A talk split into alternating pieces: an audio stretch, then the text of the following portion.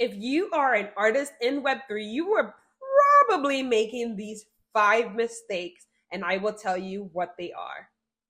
You are listening to NFT Talk Show where we put the T in NFT. I am your host, Toni Payne, and if you have ever wanted to know anything and everything, including all the juicy deeds about NFTs, you are in the right place. So buckle up, get ready, and let's go. Before we continue, this episode is powered by the Champagner Social Club, bringing people together in Web 2 and Web 3. I am Toni Payne, and you are listening to the NFT Talk Show podcast. And I will be talking about five common mistakes artists are making in Web3. Number one, calling yourself an NFT artist. While there is absolutely nothing wrong with that, it kind of limits you to saying, okay, well, I only make art using the NFT technology. If that is what you do, then that's perfectly fine. But I personally think that it's better when you define yourself by what you do. Are you a photographer? Even break it down a little bit more. Are you a still life photographer like me? Are you a 3D artist, right? Are you the digital artist? What exactly do you do? So I think when you say I'm an NFT artist, you somehow limit yourself to the small space of just doing art in NFTs. Now, again, if you do not plan to branch out or do art outside of the NFT space, then that's fine. You can define yourself as an NFT artist. There is absolutely nothing wrong with that. But if you do plan to use your tools elsewhere, you might want to rethink it defining yourself by the technology that is being used to um, mint your art onto the blockchain, I think is a l- bit limiting.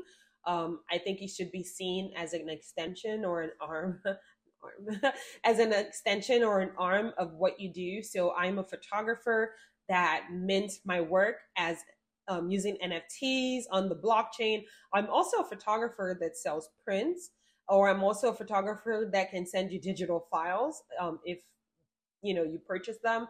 So just sticking to that one medium, I think, is a bit limiting. But like I said, um, you do what makes you happy. This is an opinion, um, and I feel like it's one common mistake that people make. I see people go, "I'm an NFT artist," and I'm thinking, okay, what do you do? Versus if you say, "I am a documentary photographer," it's clearer what you do. Another common mistakes artists make in Web3 is having absolutely no website. Um, that is actually one of the strangest ones for me because I have come across a lot of artists, no judgment, that do not have a website. And from what I know, um, most artists will have somewhere that you can go to find out uh, more information about them, either an About Us page um, or a portfolio or something outside of social media usage, like a Twitter or Instagram, that you can go to for more information about them. And I think um, that's one mistake that I see that is very actually very common in the Web3 space um, that artists do make. And I think every artist should have, even if it's a one page landing page that just has your about us, um, your portfolio, and your email contact information, because social media isn't altogether reliable, right? Number three, another mistake that artists make in Web3 is relying solely on Twitter or other social media platforms.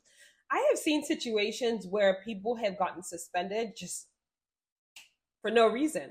And they're like, oh, why did I get suspended? So imagine building your entire base and having no other place for somebody to reach you but Twitter or but another social media app like Instagram or whatnot. And you have built your entire art career on that app. And then one day they suspend you and suspend your account. Boom, you're gone.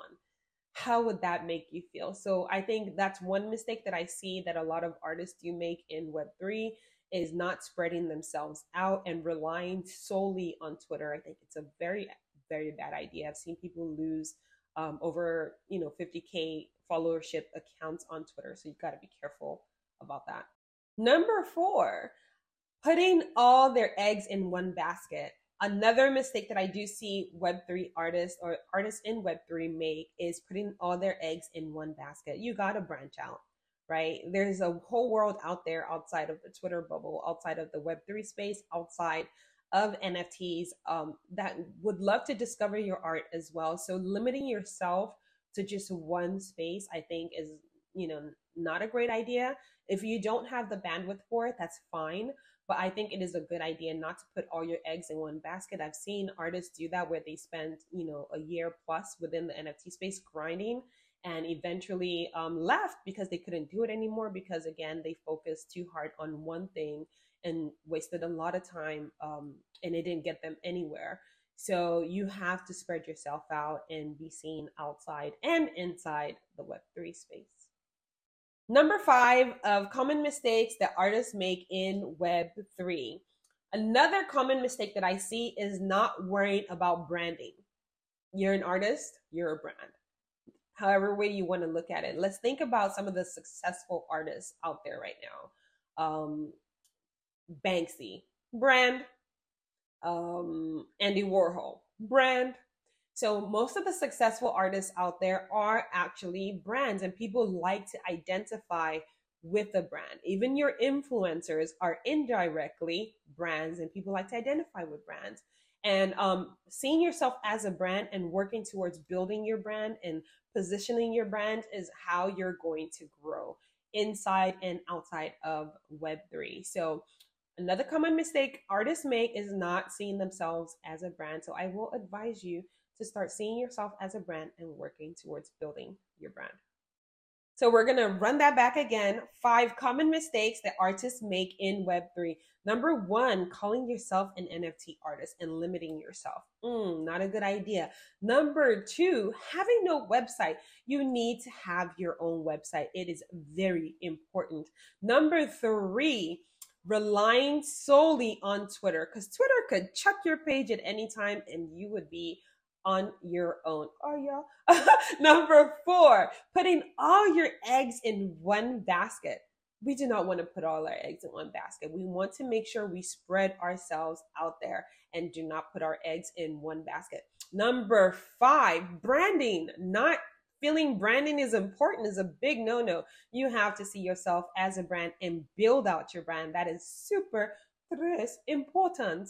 All right, so those are five common mistakes that artists make in Web3. So that is going to be it for this episode of the NFT Talk Show podcast. I am Toni Payne. And do not forget, if you have not done so yet, you can mint or join our community by minting our community tokens. If you go on our website, you will see a link that says NFT token. Click on the link and it will take you to where you can mint the token. If you enjoyed this episode, do not forget to subscribe. Subscribe and do not forget to tell a friend to tell a friend to tell everybody in their neighborhood to listen to the NFT talk show. That is going to be it for me for this episode. You know what it is. I will catch you on the blockchain. Bye.